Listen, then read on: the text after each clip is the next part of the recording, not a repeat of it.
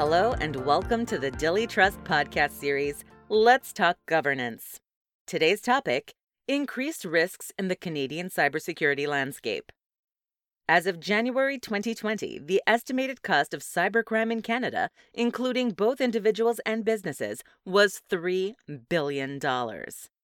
The corporate cybersecurity landscape changed significantly after that due to the pandemic.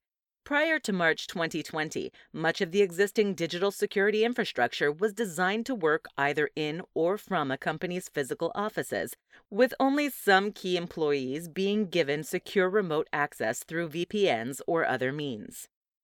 There's a common misconception that cloud technology is inherently unsafe because data isn't stored on a physical device which a company has control over.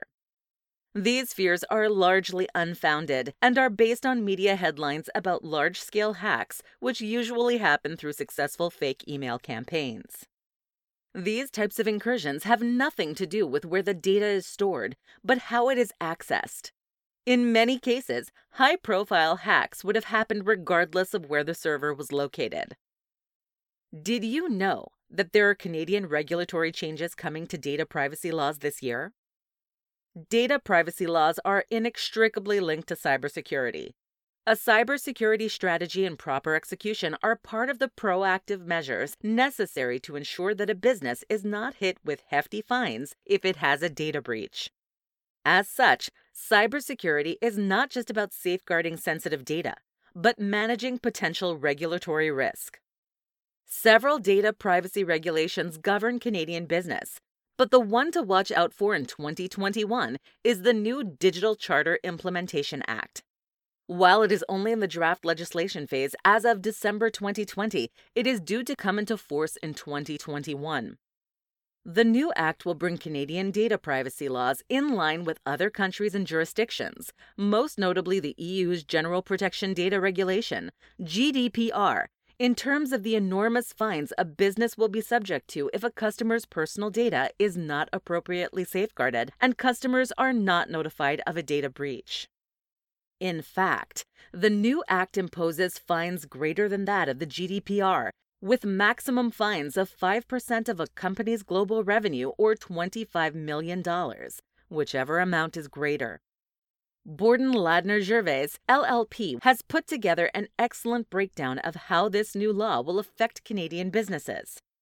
In addition, companies will need to use plain language rather than a lengthy legal jargon-filled agreement in order to use personal data.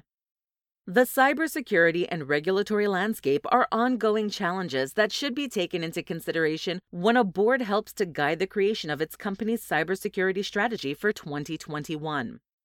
The twenty twenty E Y Global Information Security Survey found that thirty-four percent of surveyed Canadian businesses have not fully articulated their cybersecurity risk, compared with sixteen percent of global respondents.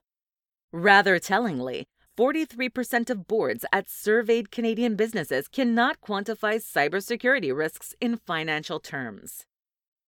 Now, here's a common question you might be asking yourself. What is the exact role of the board in cybersecurity decision-making? In fact, the board's responsibility is to stakeholders and investors, and as such is the last stop for risk management. It is up to the board to ensure that the company has a sound cybersecurity strategy, that the strategy is being implemented, and that dollar values are assigned to cyber risk. There are several ways a board can help to work towards that goal, and the first step is to form a cybersecurity committee. This can include upper management, the chief information security officer, legal, representatives from I T, and the top cybersecurity experts at a company. Regular presentations of the committee to the board will ensure that the board is always aware of the company's cyber risk exposure. Make sure that metrics are being delivered by the committee, which can be included in board reports.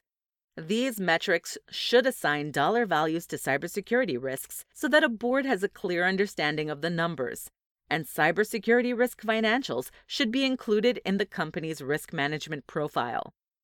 The committee should also be instrumental in the creation of an annual cybersecurity strategy, which is reviewed at each quarter for effectiveness and against established K P Is. That's all for today. Thank you for listening in. We look forward to reading your comments on the subject. Until next time.